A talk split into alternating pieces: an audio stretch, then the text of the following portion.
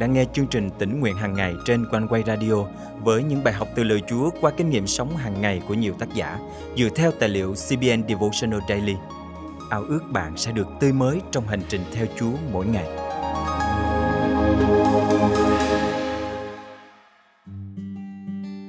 Khi bản thân phạm phải một lỗi lầm nào đó xứng đáng bị trừng phạt, khi bạn đang hình dung về những gì mình đáng phải gánh chịu, thì câu trả lời bạn nhận lại là sự khoan dung, tha thứ.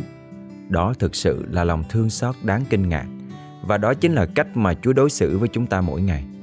Hôm nay, ngày 3 tháng 9 năm 2021, chương trình Tỉnh Nguyện Hàng Ngày thân mời quý thính giả cùng suy gẫm lời Chúa với tác giả Tim Abel qua chủ đề Lòng thương xót đáng kinh ngạc.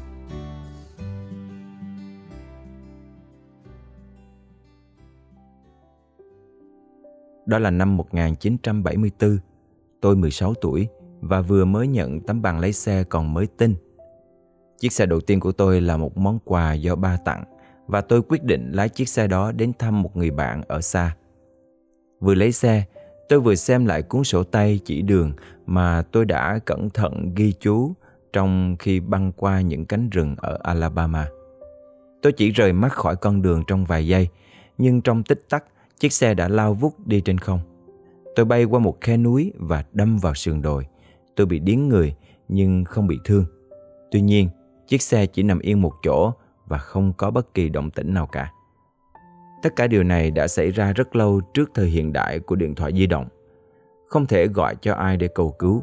Vì vậy, tôi bắt đầu đi bộ cho đến khi tôi tìm thấy một trang trại hẻo lánh của một gia đình thân thiện, nơi tôi có thể mượn điện thoại để gọi cho gia đình. "Con ổn chứ con trai?" ba tôi hỏi.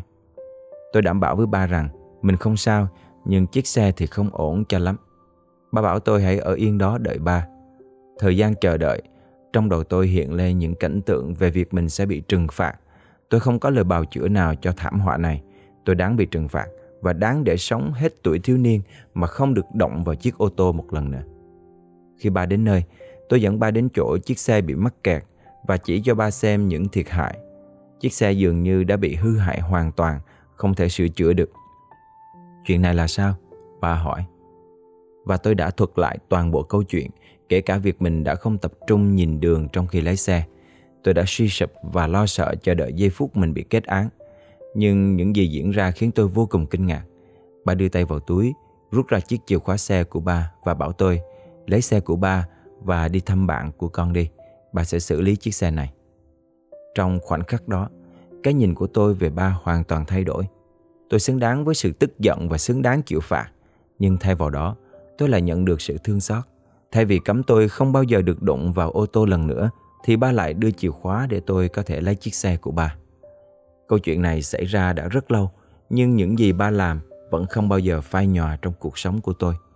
Ba dạy tôi rằng sự thương xót có thể chiến thắng sự phán xét. Qua cách ba đối xử, tôi hiểu rằng mình đã nhận được ân điển trong ngày hoạn nạn, thậm chí là hoạn nạn do chính tay tôi gây nên. Những gì ba làm đã giúp tôi hiểu rõ hơn về Cha Thiên Thượng của mình. Tôi đã phạm rất nhiều lỗi lầm trong những năm qua.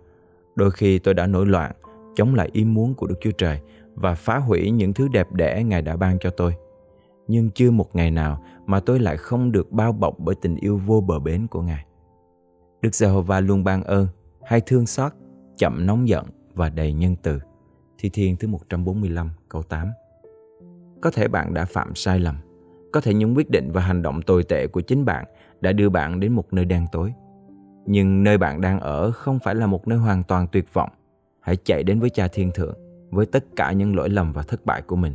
Một tấm lòng ăn năn thật sự sẽ nhận được ân điển trước ngôi thương xót của Đức Chúa Trời. Ngài là đấng chậm giận và đầy nhân từ. Lòng thương xót của Ngài mới luôn mỗi ngày. Nhờ lòng nhân từ của Đức Giê-hô-va mà chúng ta không bị tiêu diệt. Lòng thương xót của Ngài không bao giờ dứt. Mỗi buổi sáng, lòng thương xót của Chúa tươi mới luôn. Sự thành tín Ngài lớn biết bao. Cả thương chương thứ 3 câu 22-23. Thân mời chúng ta cùng cầu nguyện. Chúa ơi, cảm ơn Ngài vì Ngài là đấng chậm giận, đầy lòng nhân từ và luôn ban ơn cho những người đến với Ngài. Xin tha thứ cho con về lỗi lầm của mình. Xin sự thương xót của Ngài bao phủ con, phục hồi con và giúp con tiếp tục sống mỗi ngày trong ân điển của Ngài. Con thành kính cầu nguyện trong danh Chúa Giêsu Christ. Amen.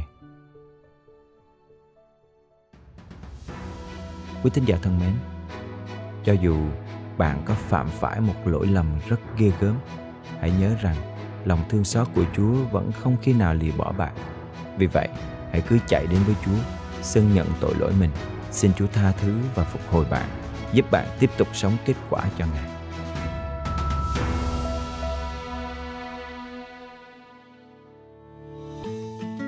Tĩnh nguyện hàng ngày cảm ơn quý độc giả đã luôn đồng hành và nhắn gửi những phản hồi tích cực về cho chương trình để cùng khích lệ nhau trong đức tin. Đặc biệt, ngay trong thời điểm khi chúng ta phải đối mặt với nhiều khó khăn, lo sợ vì đại dịch. Cùng trên tinh thần này, chương trình tĩnh nguyện hàng ngày kêu gọi những tấm lòng tiếp tục hạ mình cầu thay cho đất nước, cho những gia đình đang trong cảnh khốn cùng, thiếu thốn, và chúng ta hãy cùng nhau nói lời yêu thương bằng hành động. Hành động qua lời cầu thay, qua những tin nhắn động viên, khích lệ, và nếu có thể, hãy giữ phần dâng hiến cùng hội thánh, mục vụ qua các công tác cứu trợ.